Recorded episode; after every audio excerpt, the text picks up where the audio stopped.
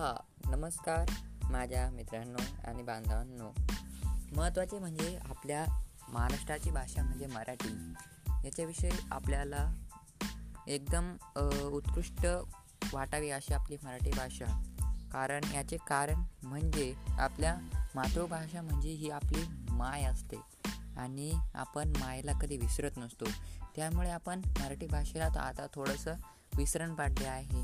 त्याचे कारण म्हणजे इंग्लिश आणि हिंदी ह्या दोन्हीही भाषा या इंग आपल्या भारतात आणि आंतरराष्ट्रीय दोन्हीमध्ये बोलल्या जातात. आणि त्यामुळे मराठी भाषेचा थोडा विसर पडत आहे.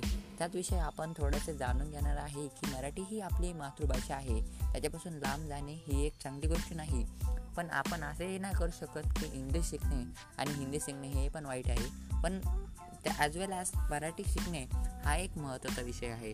मराठीला विसरू नये. मराठी आपली मातृभाषा आहे. त्याला चांगल्या वृत्तीने आणि चांगल्या पद्धतीने आपल्या मना मनापर्यंत ती भाषा रुजवावी आणि त्याच्यापासून आपल्याला भेटलेले जे सगळं असलेले गुण ते शिकून घ्यावे.